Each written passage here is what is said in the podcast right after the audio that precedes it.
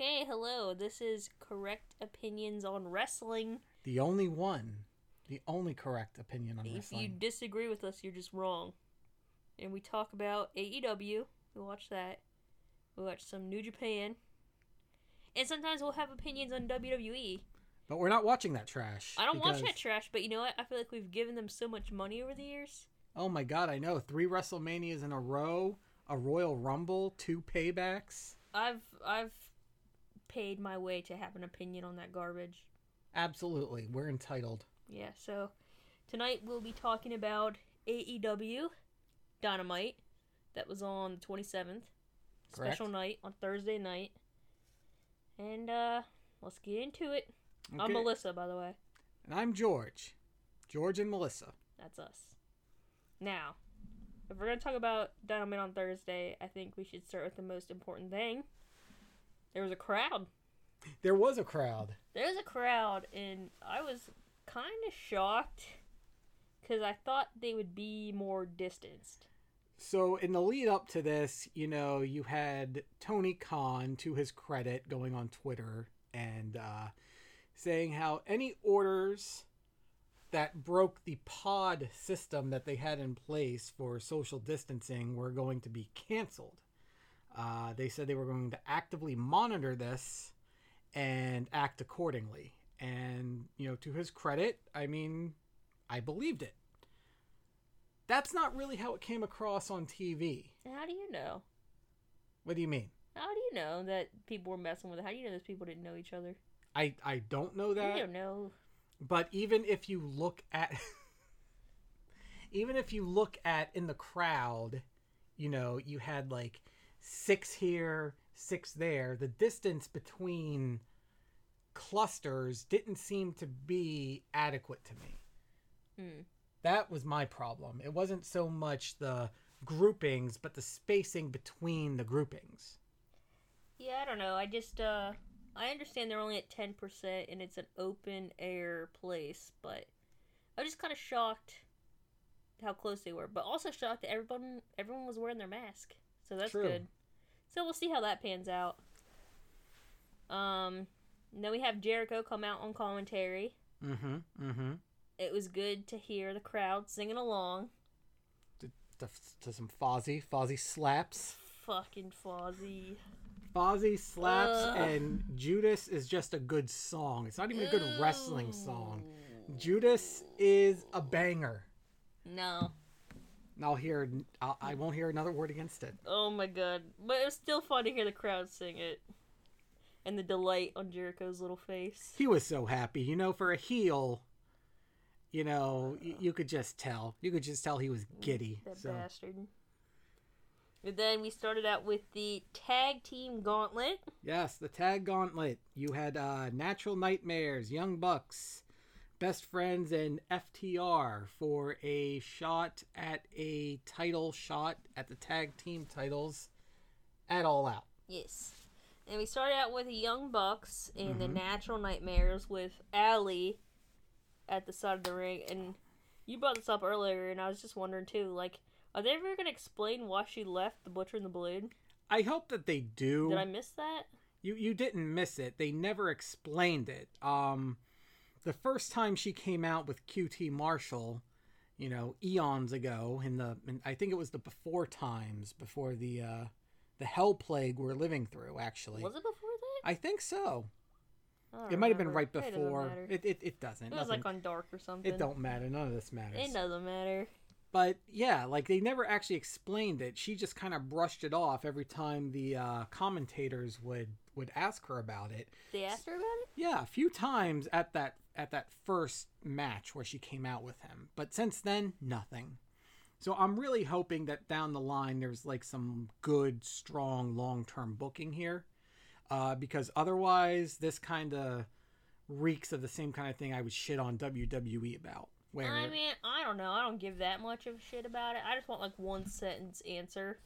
Just give me like a one sentence why she's not with it- them. one line of dialogue, you know. Just give I me mean- a line of dialogue. Like, and and to be fair to AEW, she definitely fits more as some balding dude's midlife crisis oh, than you know the evil kind of whatever they were trying to do with Butcher Yeah. and Blade. It did not fit. It was like sorority Halloween party. Oh damn. So, any hoozle. Well, like one thing I wrote down from this match is like the first match with the Young Bucks in Natural Nightmares. It wasn't a lot of high diving stuff.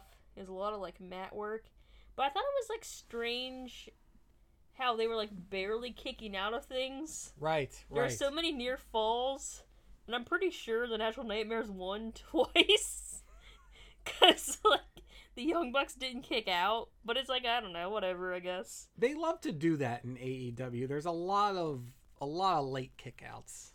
Well, these were like not even. They were like post three, but uh, doesn't matter. None of this matters. But here's something I want to say that is gonna be mean. I don't like being mean. You Not- love being mean. I'm not being a bully. I'm married to you. You love being mean. You love being a fancy. I'm not trying to be a bully, but I'm just gonna say it. QT Marshall. Mm. Why do I give a fuck?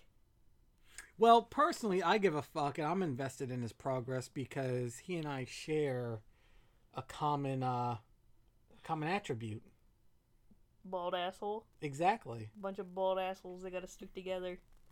But he got he got plugs, so he's not even he's a traitor to your kind. Ooh, well, up against the wall with QT Marshall. I'm not I don't understand why he gets so much airtime and why he gets such special treatment. Because he's Cody's friend. I mean I guess. I don't I'm not into it. I'm not happy about it. I don't think So anyone's into it. anyway QT gets pinned. Of course. Um Did anyone think, I'm sorry, did anyone think for a second that the Natural Nightmares were going to win that? No, but I do want to say this. I don't care about QT, but Dustin Rhodes is a goddamn legend. He's an asset. He's an asset to that company, and honestly, I don't know why he's lingering away and wasted in an angle with QT Marshall in his midlife know. crisis alley. He know. deserves better. Dustin Rhodes. When they had the tournament for the TNT belt, I wanted Dustin to win. I, I did too, but we all knew. pulling. I know, but I was pulling for fucking Dustin. Cody's fucking cosplay legend. belt. Ugh. Dustin's a fucking legend. He's great. Everything he does is great. In this match, he pulled out some gold dust, He did. feeling himself. Yes. Love it. I love everything he does. He's great. So they lose, and then we got Young Bucks Young Buck. right into it. Young Bucks versus Best Friends. And I just want to make a point here. I love Jericho on commentary. I think when his his little chicken nugget body eventually breaks down and fails him for the last time, I think that producer plus commentary is going to be a great place for the greatest of all time to end up on. Did Ha- you just call him a chicken nugget? I did, and in our private discussions, I know you have said that many a time. How So why- dare you? So why are you fronting like you've never said that? dare you? what the fuck? Anyway, You can't say that shit. you say it 20 times a day. Never in my life. I can't even. Oh my god. But- You're going to hell, But, probably. But, you piece of shit. I'm, I'm not arguing that. However, what I am arguing is that I love Jericho on commentary. He's an asset to that company in any role they stick him in. But why is Jericho a heel? Nonetheless, ostensibly a heel. Best Friends comes out. He says, Best Friends. And then, who said number two tag ranking? Someone. Someone at that commentary table made the point that they're the number two ranked tag team in AEW. And Jericho says, Yeah, they're number two, all right. Seconds later, he says he has a newfound respect for them over the past few weeks. I think you're thinking too hard about it. Now, part of that's just Jericho being Jericho, and I can appreciate that. But that's such a quick turnaround. You're overthinking it. Anyway, Jericho says whatever he wants. he does, and I'm fine with that. He says whatever he wants. So, best friends, Young Bucks. What do you Yeah. got to say about this? Well, in this one, then it became more of a high flying match. There's definitely a lot of crazy shit Nick Jackson was doing. Um, but let's just get right to the fucking revelation. Hangman comes out, Hangman. Grabs Nick's legs, I believe. Not only does he grab his legs, he grabs them like a small boy clinging to his mother, saying, Don't go, mom! He had such a sad look on his face, and he grabs Nick's legs, distracts Matt. Matt gets rolled up by Trent. Fucking best friends win. Hangman's a traitor. Nick and Matt are shocked. He's I'm shocked. fucking making his way up the ramp to the side door like a fucking lost, sad puppy. I feel so, like like he's so sad. I feel bad for him. He's a bastard. He's a bastard I'm man. th- now to be fair, I'm more invested in Hangman than I am the Young Bucks at this point. I'm gonna say it. Mm. I'm gonna say it because there are so many great tag teams in AEW, but their single stars are, I, I mean, they're good. What they have are good, but they're limited. So, and I feel like Hangman could He's be a tag team champ. for right now. But let's be honest, Hangman and Kenny, they're two future single stars put together Let's hope. in a tag team. God, I hope so. Yeah. All right. So they mosey their way on out. Yeah. It's time to get to the final match of the gauntlet. with the beefy boys. Beefy, Beefy boys. FTR. The beefy boys. with Tully No, I can't forget about him. versus Best Friends. I was supposed to say we're calling them Beefy Boys, but I mean that in a nice way. That's a compliment. Right. No, no. That that's uh that's uh Ladies like those kind of beefy boys. Ladies are into that. yeah, well, They're those kind of beefy boys. so am I minus the uh the muscle. So, uh, you know, it's a it's an FTR match. Yeah, yeah, not a lot of excitement. I mean, I mean, since this is our first recording we're doing, like people don't know who we like and don't like, but I personally am not into FTR. Uh, I've seen a couple good matches, but this whole gimmick they have of like this is how wrestling's supposed to be, and it can't be any other way. It just sounds pretentious to me, it's good in a heel way, but, but they really feel that way. eh, but I don't see them setting themselves up as heels. I think they're trying to be like tweeners, like, oh Well- yeah, we're bad guys, but I guess I they're guess not we'll like see. pure villains. I think they're gonna be. Yeah, we'll see. I don't know. I just don't like any wrestling gimmick that's all like, oh, it's only it can only be this way. I don't know. I'm not into it.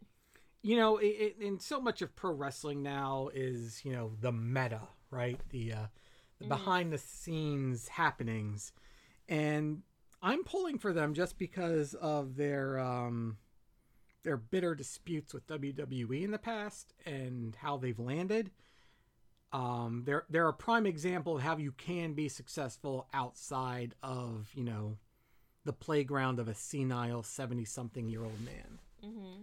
so I, I'm pulling for them in that aspect, but compared to the rest of the talent on the tag roster, not so much. There's like 10 teams I'd like to see be tag champs before them. Well, I don't know if that's gonna happen. No. But uh, I'm just not into that whole wrestling should be the way it was 50 years ago. Mm-hmm. Cause it's just like wrestling is whatever sells tickets. Like, Correct. let's be honest. Like shit changes. All forms of entertainment change. So when you have someone coming in and being like, "Yeah, it's only supposed to be this way, and if you don't do it this way, you're a piece of shit," not into it. And this whole like, "Oh, we follow the rules, boss." There I was a sign. follow there was. It said follow the rules. FTR stands for follow the rules. And you know what? They should use that because then they'd be the biggest heels on the roster. Oh, okay. So Weird Then- finish. Are we getting to the finish or do you have more oh, to I'm good. I'm getting right to the finish. Okay. um Dax makes Chuck tap. Chuck hurt his leg in the earlier match. And we know this. We know it was a weird kind of finish because commentary was kind of caught off guard. They were talking over the finish. You know, Jericho was saying how they they they tricked him They they tricked the commentary table because he got injured. I guess I I don't know, but you could tell something was off. They did the best they could. What are you Uh, talking about? What do you think happened? what do you mean? All I know is commentary was talking over the finish. I don't know what what you're implying. I I think they realized that he hurt himself. Oh, you think he's really hurt? Kind of, yeah. Maybe. Or they were worried that he was really hurt, so they just kind of rushed anymore. to it. I don't know what to work and what isn't. So maybe, Maybe, but or anyway, maybe they just weren't paying attention and they were talking over the ending. either one is likely. So, So FTR is gonna face Page and Omega oh, at All Out. I think this is the end of. um They never got a name, but uh one name I've heard is Cowboy Bebop, which That's pretty cute. I'm fine with. That's so pretty cute. I think this is the end of Cowboy Bebop. I hope so because I was never actually into it. I feel like the tag belt should be on an actual tag team. I I don't know, maybe I've been traumatized by WWE We both have. in just years of them just putting random people together because they don't know what to do with them and calling it a tag team. So when I see the tag belts on a tag team that's not a real tag team, I'm just not into it. I don't like it. I think it's time to move on. It's time for Kenny to be evil Kenny yes, and rule AEW, please. because I'm sorry. Please. I, I mean, tag champ. I, I was glad when he became the tag champ because those two guys really got the short end of the stick in in the initial building of AEW. But I was really glad to see them kind of transition to you know having some kind of gold around their waists, Um, and also because I just didn't like SCU. Oh no! I mean, I've come around to you know no. Flea Dad Christopher Daniels. You know, I fucking love Christopher Daniels. I, I've come around to him in an ironic way, but No, he's really great. as tag champs, I just didn't get it. And I still wouldn't get it. And I still don't get trying to make those other two into single stars.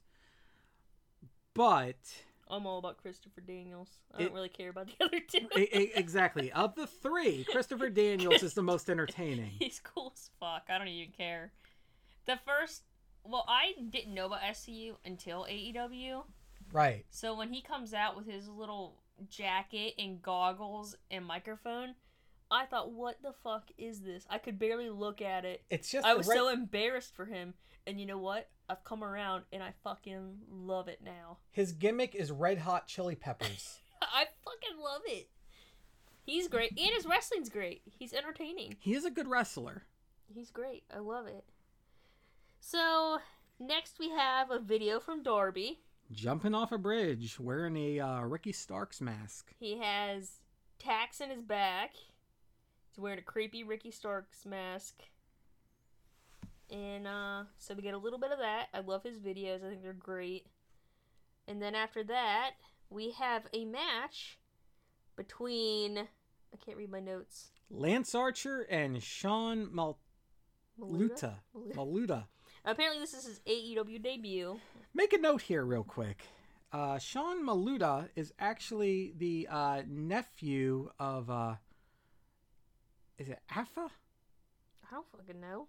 Well, basically, uh, he is related to the Samoan dynasty from WWE, which makes you wonder how did they let him get away? How did they let him show up on AEW? You would think they'd be throwing money Hmm. just to keep him off the air, but here we are. I don't know what WWE is doing with that anymore. I don't know if they're grabbing people up the way they used to. So he is actually related, you know, to to The Rock, Roman Reigns, Rikishi, etc. But here he is on AEW to job to Lance Archer. And why Uh, not? Who gives a shit who he's related to? That's how I feel about it. So Lance comes out, he beats up, uh, as Jericho puts it, the young boys. The Young Boys. The young boys I hanging like around that. ringside. Uh, he beats them up, and and Jake really comes out, and I know being a schlub is his thing, Oh. but Jake really is looking especially schlub like today. He really has a thing that reminded me tonight of um, Carl from Aqua Teen Hunger Force. Like you can you can kind of see it. if they ever do Why a, are you going hard for the way people look? I, I'm just saying, like, because it's it's it's television. Yeah, but it's Jake the Snake. What do you want? I love no, I love it. Uh, this Same. isn't this isn't knocking on him. I think it's perfect for the gimmick. I'm just saying if they ever do a live action Aqua Teen Hunger Force, he's a shoe in for Carl. Oh, I don't support this. I don't support this making fun of the way people look. The opinions- I'm just gonna put that out there right now. the right opinions are my own. That's he does not represent how I feel about anything. This organization. Jesus. So, but there was one thing that creeped me out. Lance is beating on this guy, and Jake the Snake's got that creepy grin on his face, and JR says he looks orgasmic. Just as he's like jerking off a bottle or something, like What? he had like right before JR said that, there was a shot, it was a close up of Jake with a big shit eating grin on his face, and he's got a water bottle that he's like squeezing. Yeah, he wasn't jerking at all. It looked like he was. It looked like he was like squeezing. You're an idiot, and I hate you already. Well, Let's move on. here we go. Here's what I want to say about Lance. Rewatch it. Uh, no, no. We got Lance. Here's what I want to say about Lance. Get some new fucking music. N- no, look, I won't make fun of the way people look, but that music. Oh, that's fucking sub 2005 emo. And then he lip syncs to it. I'll s- Everybody dies. I'll say this: it's Ugh. it's it's no Fozzy. However, Ugh. it works. It's one of those things like like Cody's music, and I think it's better than Cody's music, I don't know. where it it definitely slaps as a wrestling entrance. Ew, stop using the fucking word slap. Slap it, slap it, slap it. Nobody says that. People say it. No, you say it. Tell us if you say it in the comments below. and then fucking never listen to my show or comment again because I want you gone. We want your business. Don't No. listen to her. Anyway, he ends a match with a blackout, which I gotta say is a fantastic move. Mm-hmm. I love it. It looks scary. I love it. And then he does a thing where he looks like he's gonna pin, but then he pulls his head up and smashes his head on the mat. I love that. I love moves where it looks devastating, but nobody's actually being hurt. Big fan of it. Love it. Match ends. And then we go to commercial break. We come back. Jake's just in the ring talking.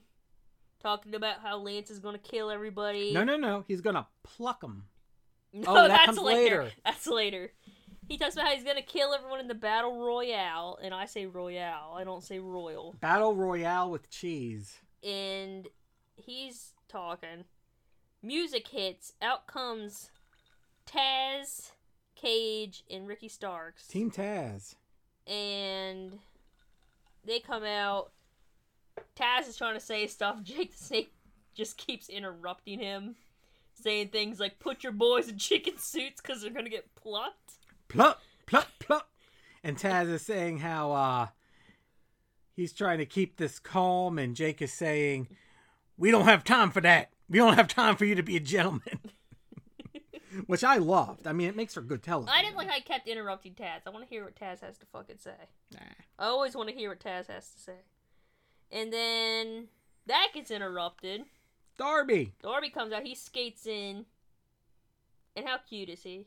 I just want to say there's a um there's a new Tony Hawk game coming out soon and it's going to be pretty good based on the demo. I would love it if Darby Allin made an appearance. That'd be cool. Let's hope that happens. Anyway, Darby's great. He looks super cute skating in. zooming down. He Oh went very God. fast. Yes. And I gotta say, if I was in middle school, oh baby, Darby Allin was my type in middle school. Let me tell you that. Gross. I would have been in love with God, Darby. how'd you end up with this? no chicken nugget. That that's me, folks. We're we're we're married and I'm a uh chicken nugget apparently. You know what? I'll take it. Me and Chris Jericho, a couple of chicken nuggets. Any hoozle. Darby comes in, starts beating on Ricky, smacks him out of his shoes, which I think is fantastic. And they fight into the back. They do. And we cut away to MJF. Coming down the hall with his neck brace and his walker, bumbling down the hall. with his entourage. And that's very short, and then we get to the promo. Wait, wait, wait. There's something happens before the promo. Because we need to talk about how they're advertising the women's title match. That's what I'm talking about. We cut right from that to the promo oh, that promo. for the women's title match. Now, oh. I have a lot of so problems with anger. this. I have so much anger about this. Thunder Rosa versus Shida. You would think, okay, the forbidden portal that Jericho spoke of was opened. Granted, it's not between the two I'd like to be seen to be open, the uh, New Japan and AEW crossover, but it's a forbidden portal. You've got NWA, AEW, champ versus champ. Only one belt is on the line, but still, champ versus champ. You would think contract signing, you would think historic promotional. You could justify Tony Khan making an appearance at that. I would think. Yeah. They don't get that. No. What they do get is two minutes, maybe, of um Billy Corgan talking. Billy Corgan. Audio.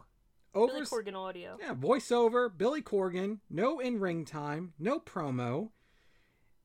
Capped off with a contract signing with a shitter in the background. you can see the toilet in the you background. can't see the toilet. and here's There's the bathroom.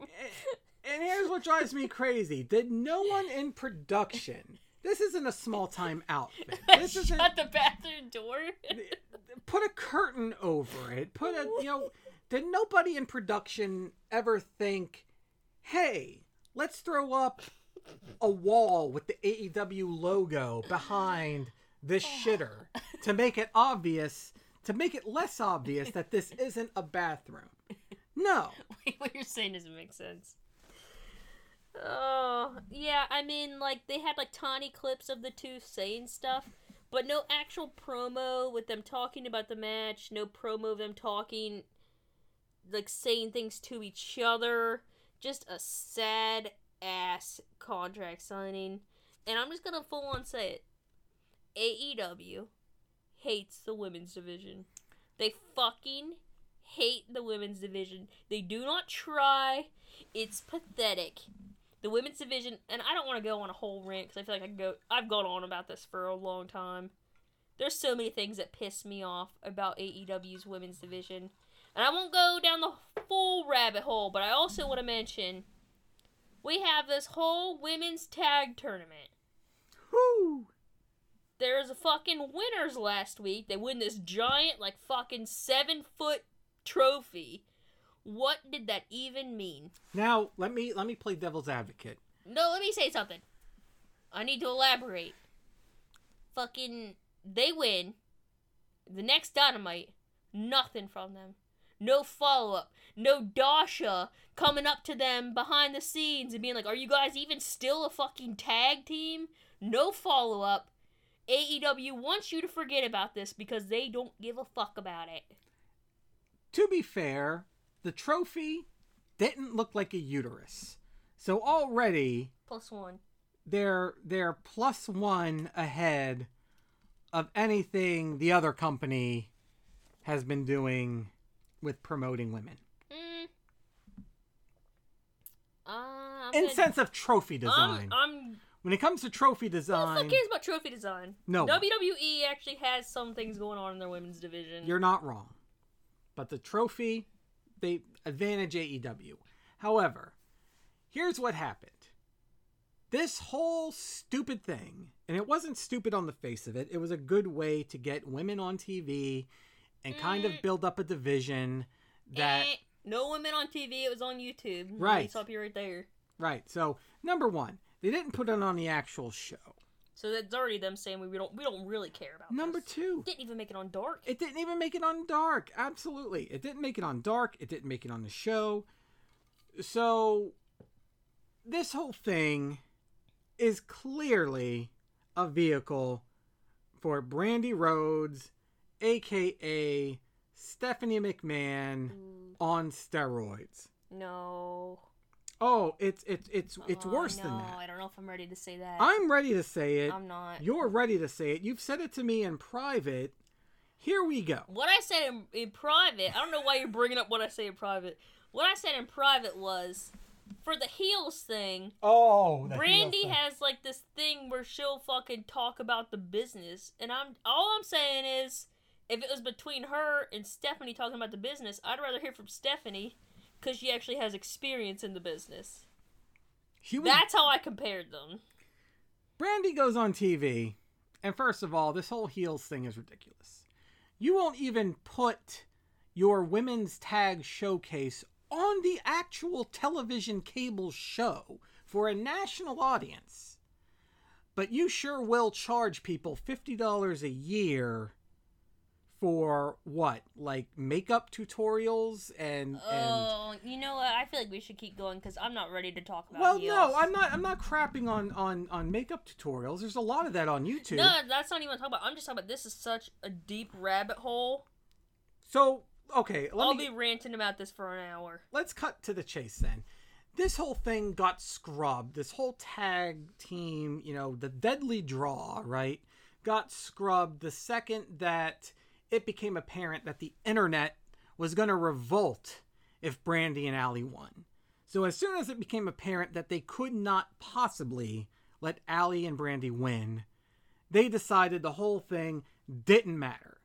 And proof of that is when you see who did win, no mention. No mention on the actual television show for a national audience. Yeah, that's how I feel about it. It's like, do I know for sure that Brandi was supposed to win? I don't know for sure, but the way this has been handled sure as hell makes it look that way. Absolutely. So if that's not true, prove me wrong. What the hell is going on with Ivelisse and Diamante? No, we can't even have Dasha interviewing them in the back for 30 seconds. We're going to pretend this tag team thing didn't happen until Brandi Rhodes finds the next vehicle she can use to push herself. That's what this is. Prove us wrong, Brandi. She won't. Prove us wrong. Where the hell were we? So yeah. Anyway, the Shida, the Shida Thunder Rosa thing should be a big deal. AEW has told me that it's not. Shows exactly what they think of this women's title match. Shows exactly what they think of the women's division. Later on, we see really what they think of the women's division. We'll get to that. Oof. We'll get to that. Cause next is the best part of the whole show. Best part of the show. MJF comes out. He's got his entourage. He's got his lawyer. He's got his token woman. so that poor woman. Like I, you know, I want to see her put MJF through a through a table at this point. Ooh, I hope that happens. So he comes out with his entourage. He's got his walker. He's he's got his neck brace. He's all hurt from the paradigm shift. And I have to say, nice little touch with MJF. The walker has tennis balls on the back end of it. Yeah. You would think someone who's so rich would have, you know, a bit more of a a, a classy What? baller walker than What the hell would be on it? What's classier than a tennis ball? A golden tennis ball? exactly. What the hell? I don't know what you're talking about.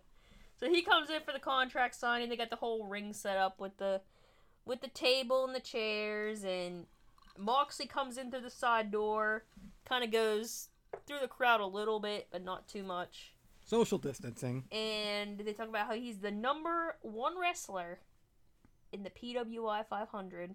And good for him. He fucking deserves it. And you know, even Jericho, the man who lost the AEW title to Mox, says that he misses this because it's just such a sight. Like the the energy that you see in this short little segment. Oh, segment. I miss seeing Moxley come out with the crowd.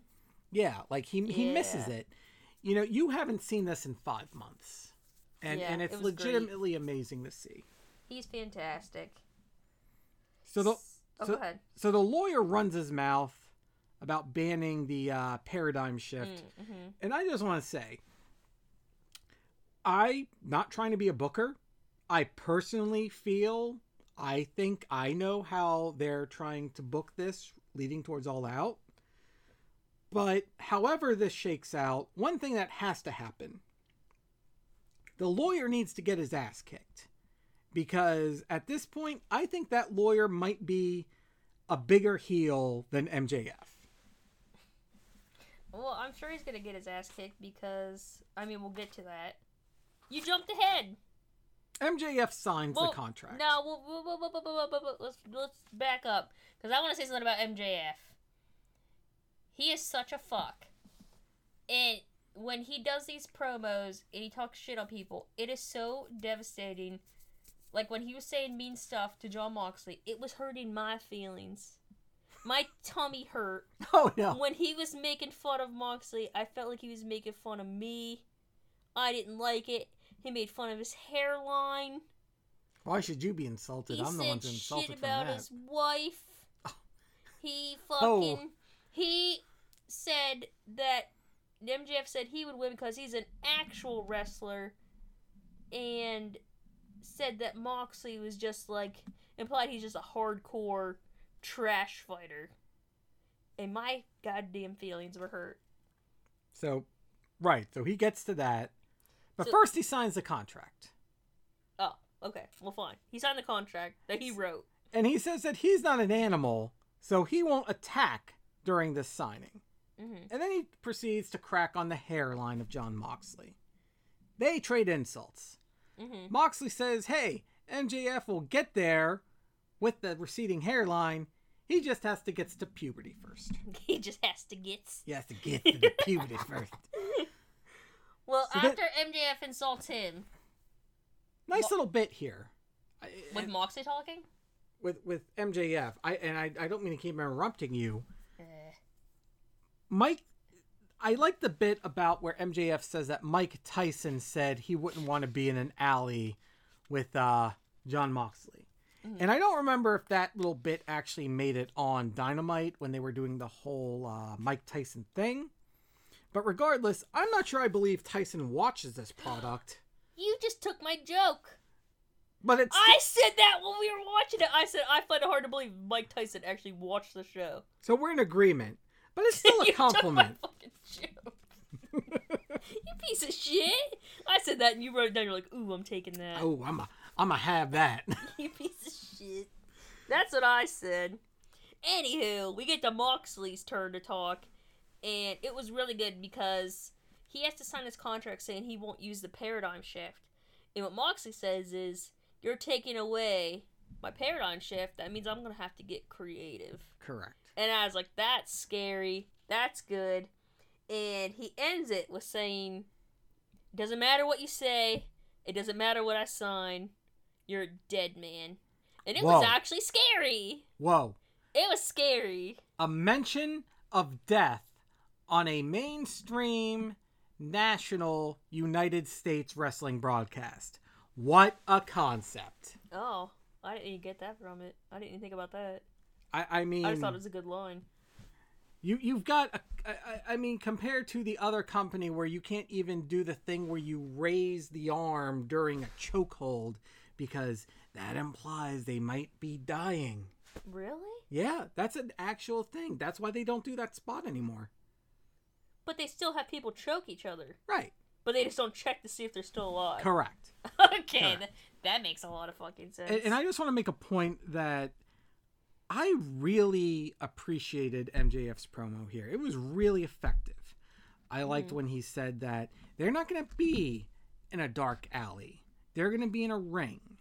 And he is a prodigy. Yeah. And he compared his ring precision to that. Don't knock on the microphone Stan. Ah, right. Tell I'm new at this. He compared his own ring precision that little precision to that of a brain surgeon. I thought that was effective, especially for a heel. And he said he wasn't going to be lured outside for a brawl. And then another thing that MJF did that I thought was extremely heelish, because I hate it when people do this, he dropped names. He dropped influences. He said that Mox likes Sandman and New Jack.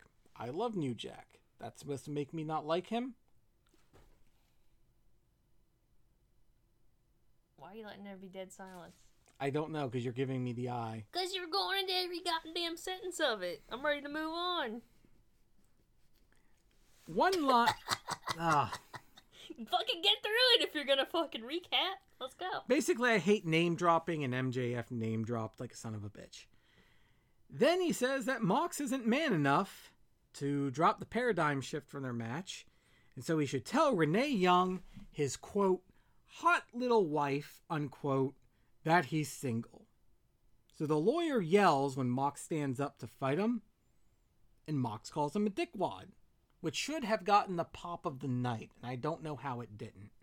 Maybe it's just me who views the lawyer as being more of a heel than MJF at this point. Nothing? Nothing to say? Nothing to I say? already, I already did my recap. All right. I'm ready to move on. Well, that's what I got. So, Moxley signs the contract. The whole entourage starts laughing at him. Like he's some kind of idiot for signing away the paradigm shift. And he informs them he, uh, liked what he added on page 17. And MJF says there was only 16 pages. But no. You should read things before you sign them because he added on page 17 that he gets a tune up match with the lawyer next week on Dynamite. And if the lawyer doesn't show up, MJF doesn't get his match at All Out. Fantastic, great. Lawyer shitting himself. It's hilarious. Moxley's the greatest. I have nothing to add to that except this is how you protect someone on their way out. My view is that they're absolutely going to drop the title to MJF. Stop All Out. booking. I'm not booking, but I see it coming. It's time for a reset. They're doing it with the TNT title. Quit they're doing it with the tag titles. Quit booking. Women's title doesn't matter, so they're not. I don't know what's going to happen with that. But that's where they're headed with this. But this is how you protect someone on the way out. You give us a show, you give a comeuppance, you give some revenge, and it's going to be great. I'm really looking forward to this match next week. I can't tell who I want to win. I think MJF's great, but I think Moxley is the greatest. I fucking love Moxley. I don't want to see him lose the belt. No booking. So no booking, but in terms of losing the belt, I can see where having him sign away the paradigm shift kind of protects him. Because there's always going to be that asterisk next to this win. It's like well, we'll see, we'll see, we'll see. We'll see what happens next Saturday. next Saturday. So after that, we get Santana and Ortiz. What an effective promo. It's a minute 30. A minute and 30 seconds, maybe. You time that? Yes. Oh, yeah.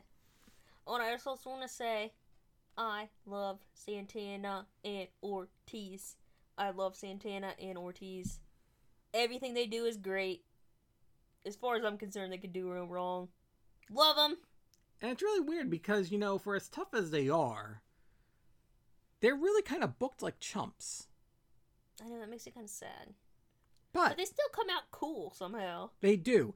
They come out like the Usos think they are. Oh, we're gonna go there with it. The Usos are just boneless Santana and Ortiz. Yeah, I feel like the reason we're comparing them is because when we still watched WWE, the Usos were doing this penitentiary thing, and I was supposed to believe that they were tough, and it always made me laugh. And I feel like Santana and Ortiz actually seem tough, And funny.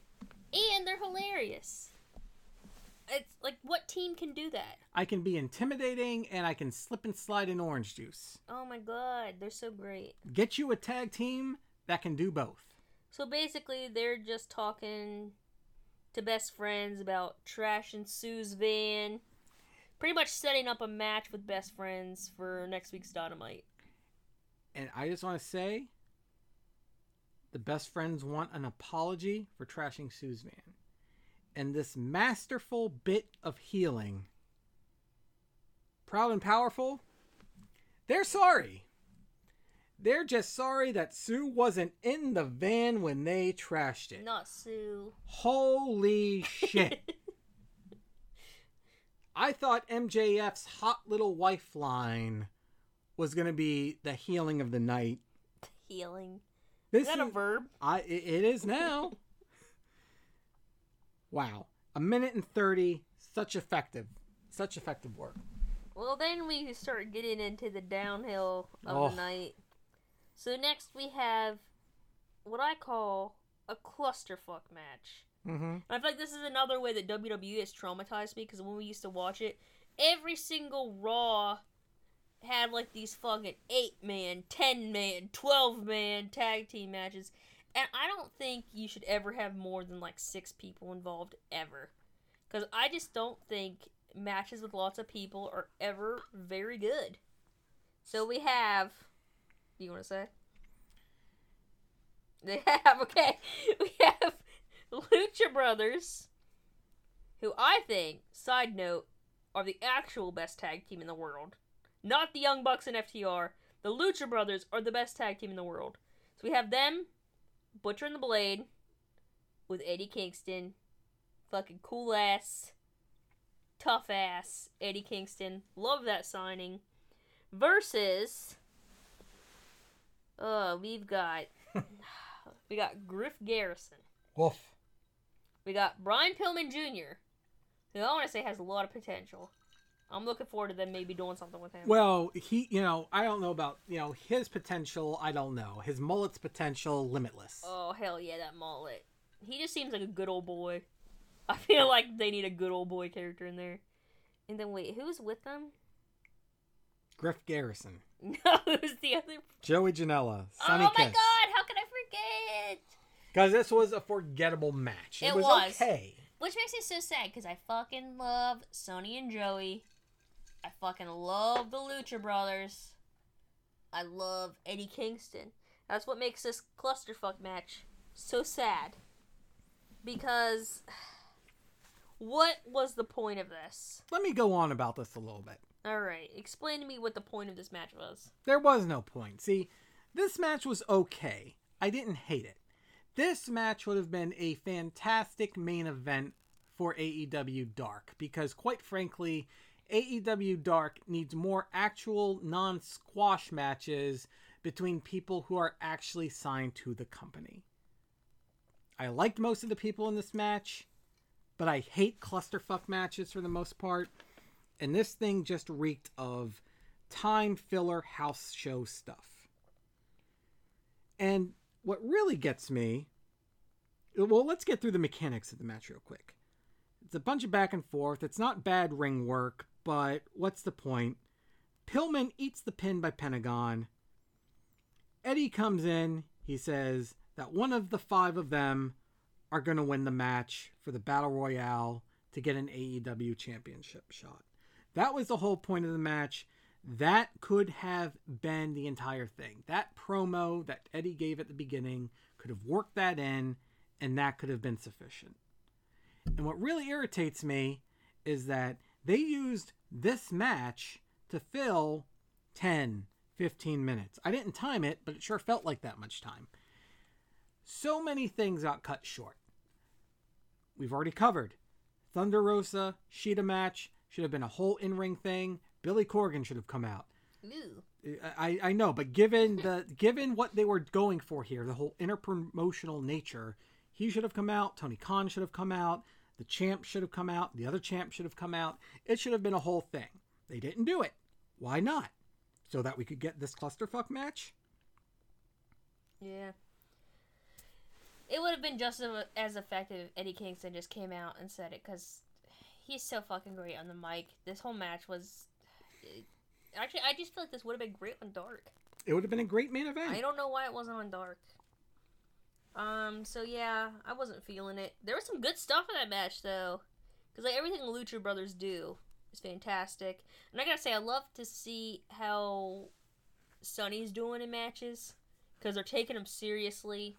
Sonny looks great, loving it. They're only taking him so seriously. Who did he job? Who who did Sonny and Joey Janela job to on uh on Dark? They didn't job, They job- but they- they lost to the Hybrid too. That's a jobbing.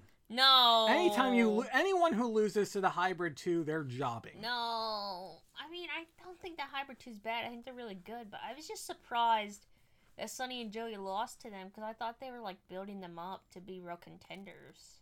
In a world full of incredible tag teams, the hybrid two are in the ass bottom No, they're not. underneath the no, they're underneath extremely talented. yeah but character wise which is like 80% of wrestling they're sub the initiative Oh, but I don't know about that. I don't know about that.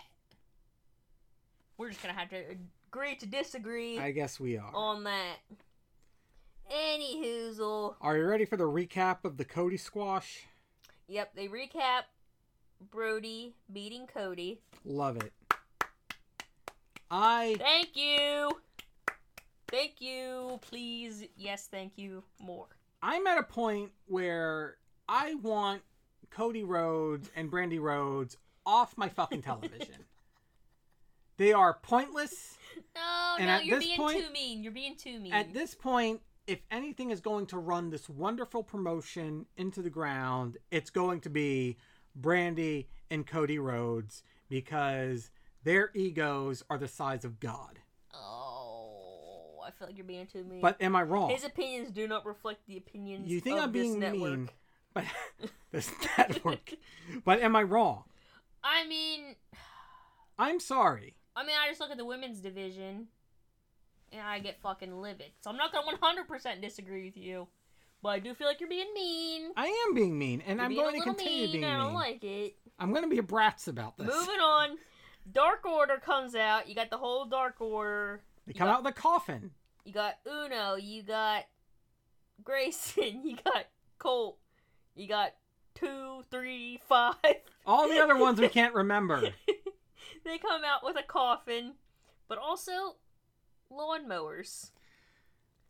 And uh, I'm pissed. I found that pretty strange because they talk about how with their winnings, Brodie bought six lawnmowers, and I was like, have they mentioned this anywhere other than? BTE?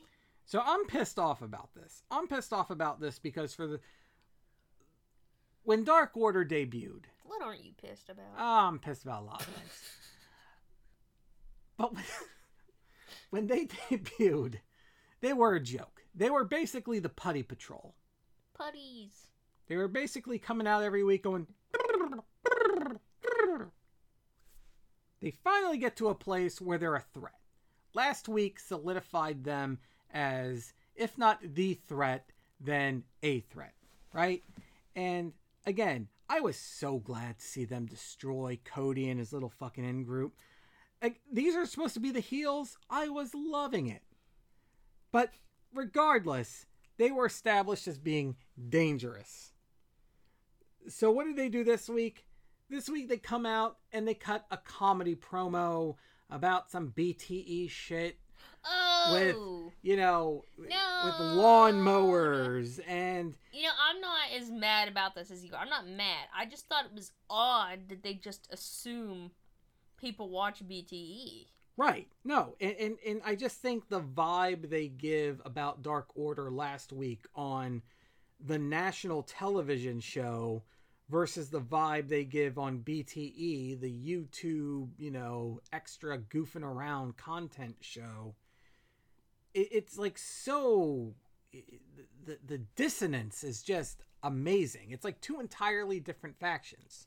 I do have to say though that on BTE, Dark Order is the funniest damn thing on there. They are hilarious on there. John Silver, mwah, chef's kiss. That dude's hilarious. I'm not mad about this. I don't mind a little comedy. I still thought Brodie Lee did a promo in the ring, and he still came off as scary. He's a monster. But I just thought it was odd that they brought in jokes from BTE onto Dynamite with no explanation. Like even the commentary team didn't get it. They're Like, I not think- I watching think- BTE. I think it was Jericho. I'm not sure which one, but somebody was like, "And there's lawnmowers for some reason."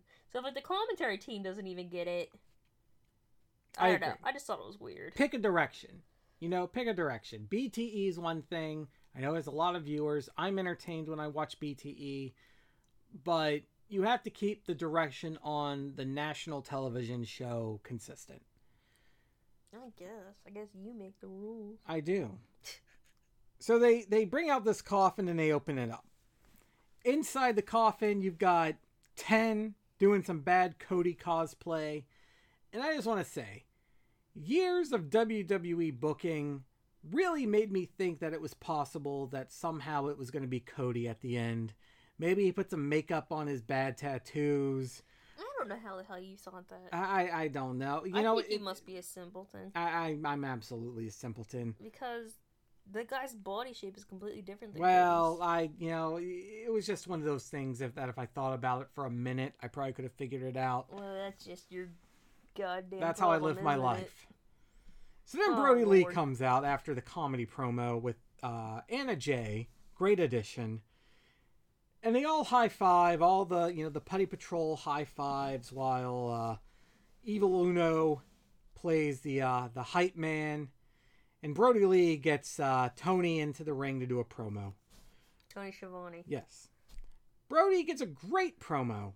He puts himself where he should have been where he debuted instead of being a Vince McMahon uh, satire character. He, decla- wasn't mad at that. he declares the open challenge over. He says there's no more air time for these indie wrestling geeks. The order starts chanting, You deserve it! And Brodie shuts him up. He gives props to Anna Jay.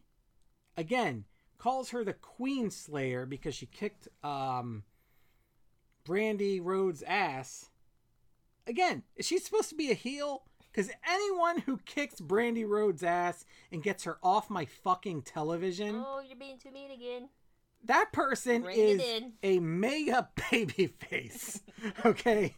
That person is a like when she smiles, her little teeth just shine with a glimmer. What That's the, level fuck? of face that she's at for getting her off my fucking television. You're fucking weird.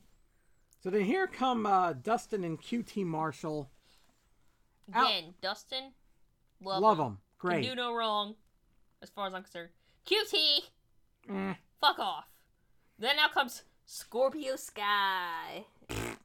Don't care. And He then gets taken down. Oh, Here-. I'll say it because I know you don't have the life to do it. I can't. Here comes Matt Cardona. No. Zack Ryder. No. So here we go. They, Oh. I just love the roller coaster nature of this. Dark Order at the premiere of AEW, total joke. They save it, bring back Brodie Lee, bring it up. Play Brodie Lee as a Vince McMahon, uh, uh, you know, parody character of some kind. Kind of falling down, kind of funny, legitimately entertaining. Not a. Not a threat, though. Absolute destruction last week. Bring it way back up. Here comes Matt Cardona. They suck the life out of a hot angle with another one of Cody's friends. No, I they didn't suck the life I- out the of air it. left because who has interest? Who wants to see Matt Cardona versus Brodie Lee? And I guarantee you that's the match we get it all out. Oh, you're being too mean again. I'm not being mean. I'm being honest. Being Who wants to see that? No one wants to see that fucking match. No one wants to see that match. And if you do, you're an idiot. No. This is I'm sorry. This is That's mean. this is correct opinions about wrestling. Correct opinions on wrestling.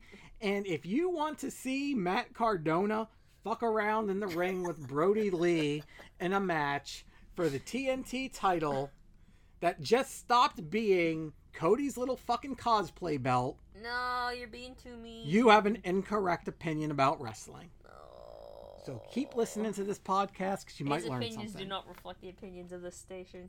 Well, if you're mad about that opinion, wait till we get to the next segment. Well, first I want to say one Woo. last thing about the last thing with Anna Jay Great. Anna Jay Yes. Great. JR calling her a Jezebel. Yeah, no, I can't.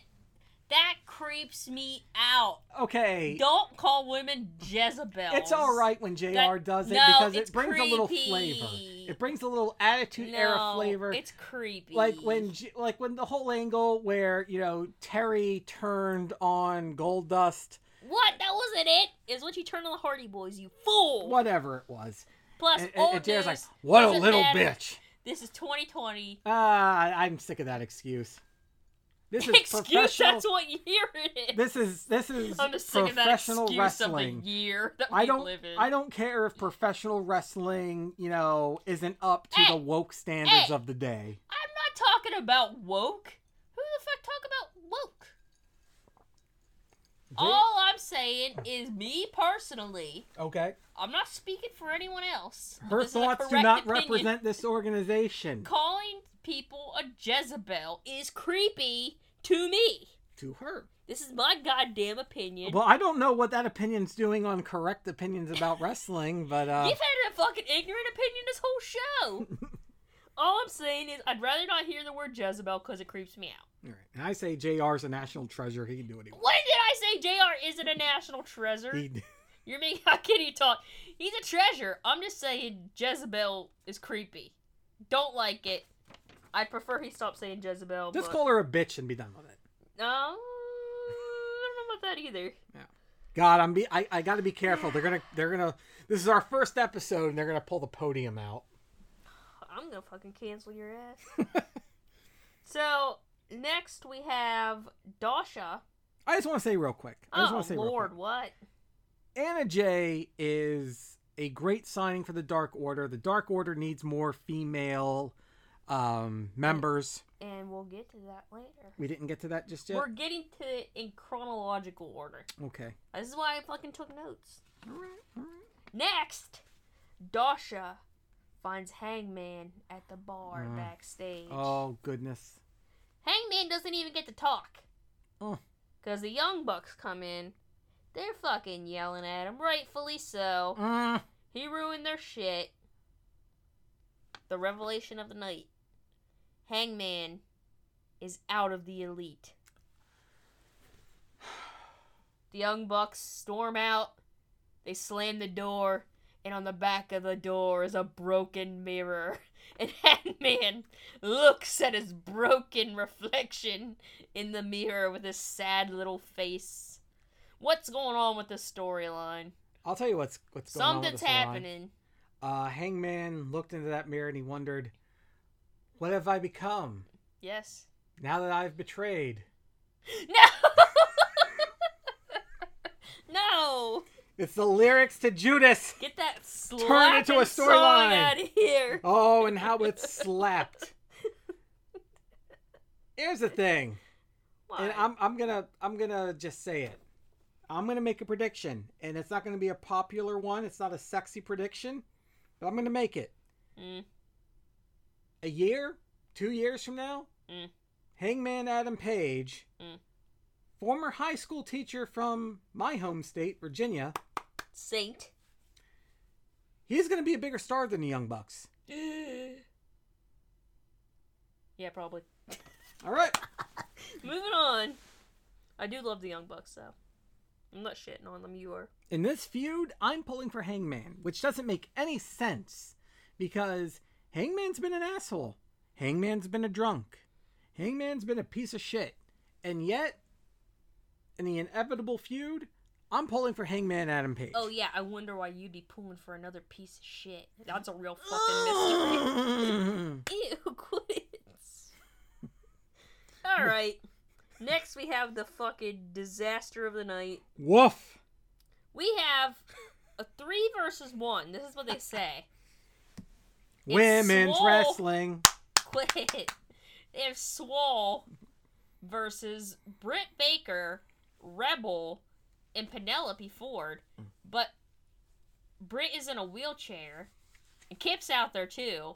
I just want to say this Britt Baker, Penelope Ford, absolute stars. Fucking stars. Yeah, when I'm shitting on this, I'm not shitting on. I think Swole could be a big star too. Sure. I'm not shitting on the female wrestlers. When when Big Swole calls Britt Baker a heifer, Oh my god, it's great. oh, I, I light up. I that's what makes it so sad too, because I feel like the lead up to Swole versus Britt Baker has been good. It's been it's been I'm I've gonna been say into it, it. for it is the women's division equivalent of Austin McMahon. Like the stuff they were doing Oh, I was see some what you're old saying. school attitude era.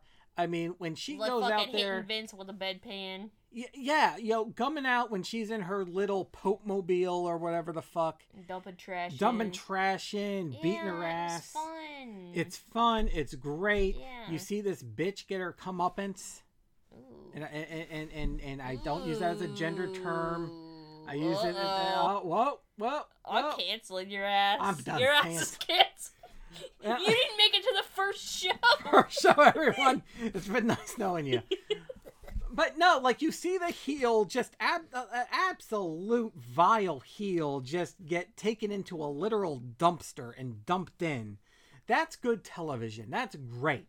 You have this badass come in, kick her ass. It's great. They undid this with this match. I don't know what the fuck this is supposed to be. There was like a weird botch with Penelope and Swole, and Jericho tried to play it off by saying Penelope was scared by the ring bell. I don't I don't know what that was. I don't understand because you know these women can wrestle. Yeah, we know what Swole. Britt, Ford. I don't. I don't know about Reba. I don't know much about Reba. Rebel. Rebel.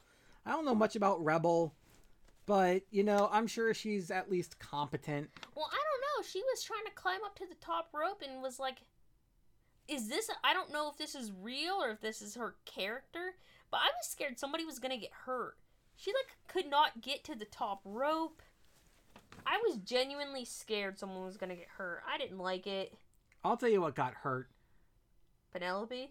the women's division. Yeah.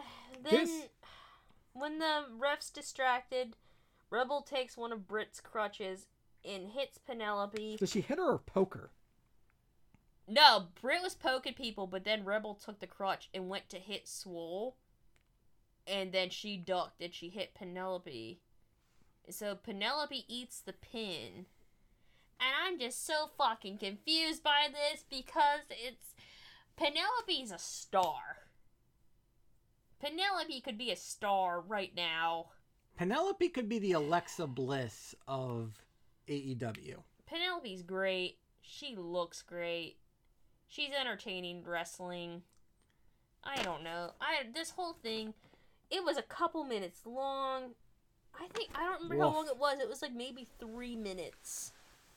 It was embarrassing. It it's was an embarrassing sad three minutes. to me that it's like this is all they. This is like the only storyline they've had for the women's division, and it's like you get three minutes of shit. I feel like it was a great build up for this storyline. I was invested in this storyline until tonight. After tonight, not only am I not invested in this storyline, I'm not invested in the women's division. At, at, if this is the level, if this is the level of planning and booking that they're going to put into the women's division, I would rather them just go the New Japan route and not fucking have one. And I know that sucks to say. That hurts my soul. I I know that, and there's a lot of great talent in that division, and I know Western audiences expect a women's division. But you know what? If this is what they're gonna do with it, you might as well not have one. Okay, again, I don't want to go down this rabbit hole because I feel like I go on for two hours about why I'm so fucking livid, livid about this. This women's division. You know, when the show first started, the women's division didn't have much going on, and I thought, oh, they're just starting out, they'll make it better. But they have shown me they do not care. Because if they can have great storylines and great characters for the men's division, what is the difference with the women's division? The You do the same thing, but with the women. I don't know what. Here's the difference. difference is you had EVP Kenny Omega involved in booking the women's division, and you know what? In the build up, in the initial build up for AEW, it was great. Riho was a star. She was great. Yuka, everybody loved Yuka. What happened? What point are you getting to? My my my point, asshole. Riho versus Nyla. Great, great match. Those were amazing. I fucking love that. So my point is, I believe, and I have no way of proving this, I believe the plan always was to steal the Joshi talent from Japan. And the second that New Japan bought Stardom and that was off the table, I believe, personally, Kenny lost interest and the women's division has been in limbo ever since. I understand there's a good chance you're talking out of your ass. It's possible, but That's what it I- looks like, though. but I also think looks that's like. true. And I Not just, uh, it, it doesn't look like I'm talking out of my ass. It looks like that's what's happening, right? Just to clarify, it looks like both both. at Okay, the same goddamn time. things can be two things. Look at that. I'm sorry, but they know how to fucking make storylines. They know how to make people care. And if it's not happening in the women's division, it's because they're actively not trying. Because they know how to do it. Again, let's stop now before I get on the rabbit hole. But I gotta say, I'm fucking livid. If they're not gonna do something with it, if they're not even gonna fucking try, You know what? You used to say that, and it made me feel so sad, and it hurt my feelings. It's so sad to me the idea of not having a women's division. But I'm starting to come around to this idea of just not even fucking bothering. and it is sad because you know what? There are good women wrestlers on this roster. They I'm have into a, a lot of them. they have and absolutely like there are people on this roster that could be legitimate stars. Yeah. but they don't even give a shit. Or if they do give a shit, they can book a good segment. They can book Swole and, you know, Britt Baker in the Pope Mobile. hmm They can do that, but they can't keep it consistent. They can do that, but then, you know, however many weeks later, a month later, whatever, we get this. Two weeks before All Out, this is what we get. And I'm just annoyed too because I feel like they're giving women like three minutes on Dynamite. Three minutes. Because maybe the women aren't bringing in the ratings or whatever. But whose fault is that? You haven't given the audience fucking one damn reason to care. And you're telling me that an eight man clusterfuck match, throwaway, is bringing in the ratings, is bringing in the money? I don't know. I don't know. Let's move on. We're almost done. Almost done. We're Keep almost with done us. with this. Oh yeah, yeah. So yeah, that was a three minute match. Penelope takes the pin, and then afterwards, These last. and afterwards, instead of Swole attacking Britt or whatever, she's just dancing in the ring for like a minute and a half. I don't- I don't understand. The, the, the, the, the, the baby face is a fucking moron. and, and that's not a knock on Swole. I, Big Swole's whole thing is great. Oh my god. But the way this is booked, it is booked to make the baby face look like a complete idiot. And that's not Oh. fair because you know what? Swole has been booked pretty smart until now. Swole has outsmarted Britt Baker at a, a legitimate dentist. At every, as she's fond of reminding you, at every angle, she has been outsmarted. And here, she's not. They book it where Big Swole's not smart enough to kick Britt Baker's ass in a wheelchair while Penelope Ford and Kip Sabian are out of commission. You're telling me she can't take Rebel? Rebel has been portrayed as an incompetent assistant, and she can't take her? Instead, she just dances. Let's move on. She just dances. Let's move on. For like three minutes, she just dances. No, it wasn't that long. It was as long as the match. No.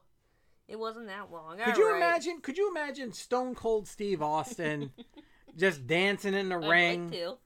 What? I'd like to. I, I would like to th- see that too. But could you imagine him just dancing in the ring for three minutes while McMahon is just laying there squirming about? No. I don't know. I'm mad about that. It makes no sense. All right, shut your hole. We're moving on. All right. So then we have Stu, Uno, and Anna Jay come out to recruit Taya Conti. I love this. 100%. Again, she could be a star. I think she could be a star. I think she's fantastic. She looks great. She wrestles tough. She's got an MMA background. She could be a star. Let her be a star. Book her as a star, please. So she's in the Dark Order now, I guess. This is a good angle. This is a good angle where I I don't know. This shows they can do it. This shows they can get a good, interesting angle started up in the women's division. There's no reason they can't. There's no reason. You booked the women's division the same as the men's. I don't understand what the disconnect is. Well, I'm, It's the same goddamn thing. I don't know. Maybe they can find a way to hitch Brandi's fucking wagon to the Dark Order. All right, so after that, we got Sammy coming out during the commercial break to do his little signs. I love his signs. Why is there another commercial? Well, that's not even the bad part. So during this, he's got the signs during the commercial. Then Matt comes out, Matt Hardy, for their tables match. They have another commercial break one and a half minutes later. I want to make a point here. The match starts, and watching the recap, this match starts. The main event starts with eight minutes and change left to the end of the broadcast. Not even the end of the match, because there's a clusterfuck at the end. This actual match starts with eight minutes and change. We start with a nasty toss of Sammy going outside the ring. It was an impressive visual. But within less than a minute of the start of the match, again, eight minutes, less than a minute, we're back to picture in picture. Our first viewing, we did not get to see probably 60, 70% of this match. During the break, you see all the great action. During the break, in a small little picture in picture window, you see Matt gets on the table. He's already bleeding. Am I calling this right? I guess. I mean, Matt's bleeding out of the mouth, out of the mouth a little bit, but he's on the table outside. Sammy gets up into the ring. He does a flip at the table. Matt rolls off. Sammy hits the table. Oof, cuts a his head. piece of the table flies up, cuts the side of his head. He's bleeding. Very pretty cool. If only we could see it. Yeah, because it's this the- happened. It was on the goddamn picture in picture. You're going to put that. This is like if during that Cody Rhodes cage match, Cody did his big moonsault during the commercial. Yeah, I don't understand. I don't like it. Not happy about it.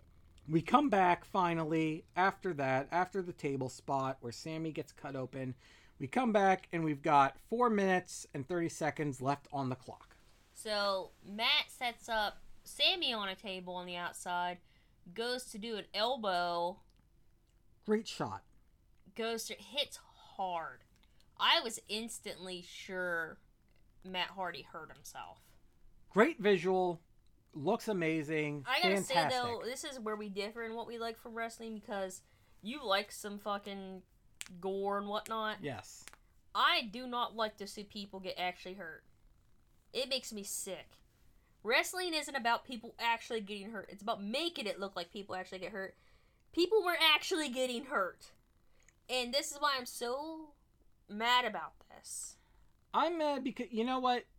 I agree with you. I don't know that they should be doing a match. Here's the thing. This match should have been on All Out. This match should have been about 10, 15 minutes longer. No fucking commercial breaks. It should have been on All Out. Because this match could have been fantastic. I think it's so good.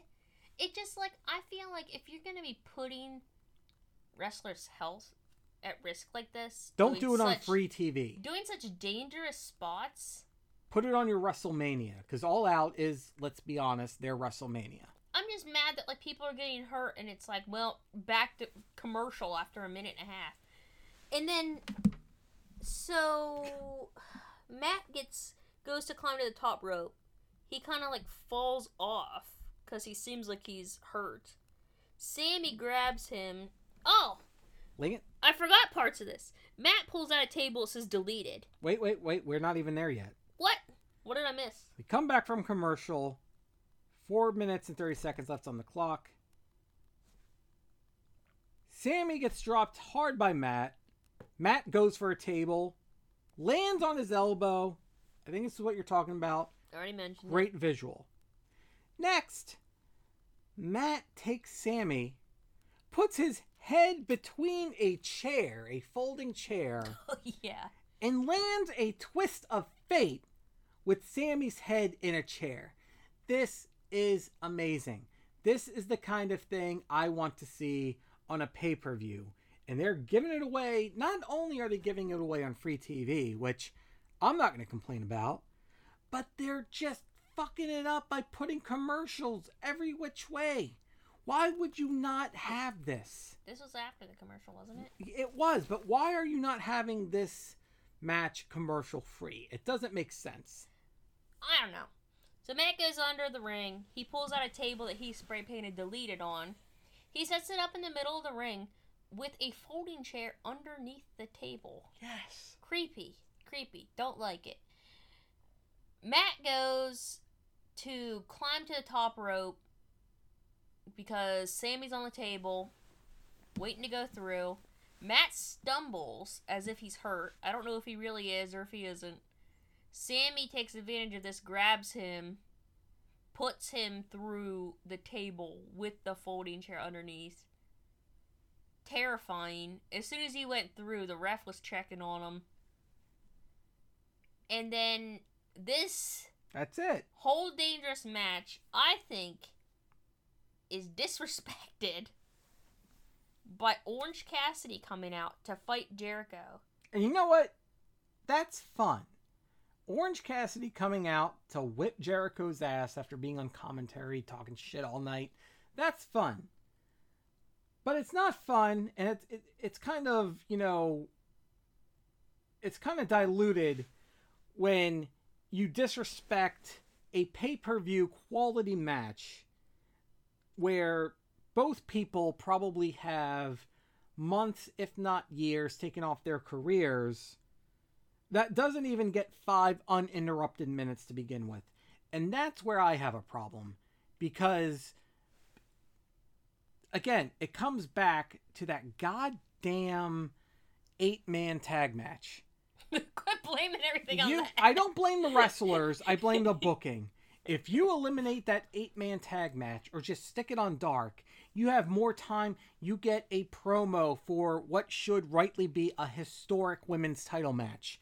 You get more time to book something that's not a complete piece of shit for the swole Britt Baker angle. And most importantly to me, you get time to actually allow this match to play out between Matt Hardy and Sammy Guevara. I'm just like upset because they're out there putting their bodies on the line for this match, and it immediately cuts away to fucking Orange and Jericho. And I just, I mean, it's fun, but I don't think it was absolutely necessary. It was not. And I just, I don't know, I just feel like it's rude to have them put on this terrifying match You could have and saved, then immediately cut away like it didn't matter. you could have saved Orange Cassidy and Jericho for next week. You could have saved this interaction for next week.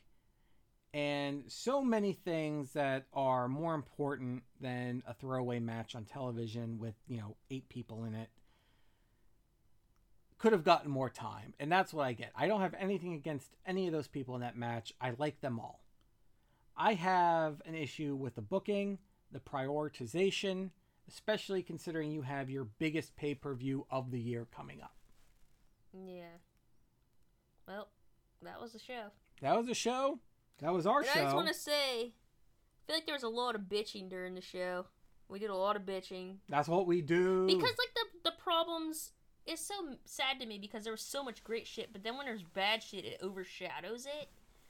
But I just want to say, I fucking love AEW. I love AEW I'm too. a massive AEW fan. I love you, but fix your goddamn women's division stat. Here's the thing. But I love you. I can't grade AEW on a fucking curve. It, you know, WWE for years and years have just made the standard so fucking low. And I just can't apply that standard to AEW because they've shown they can knock it out of the park week after week. Yeah, so when they fuck up, it's a real fuck up. When WWE does dumb shit, it's like, well, yeah, that's WWE. It's dumb. What do you want? You got a sundowning old fucking racist running the company. Yeah, it's bad. So, and ever, whenever you watch wrestling shows where they recap, They always grade WWE on the curve. They That's because they all want jobs. they're always like, well, I didn't want to poke my own eyes out, so I'll give it an A. I didn't want to fucking kill myself. so it gets an A. Give it an up. For real, like it gets graded on such a curve, and like AEW is so good that when they mess up, I feel like I know they can do better, so I'm mad about it. So fix it. Fix your shit. Fix the women's division. Good lord, come on. And I think that was the uh, maiden voyage of correct opinions on wrestling. The end. We'll be back with more correct opinions on wrestling. Subscribe. Hit that like button or whatever the button it is. Do all the things. Do all the things, and uh, we'll be seeing you real soon. Bye. Bye bye.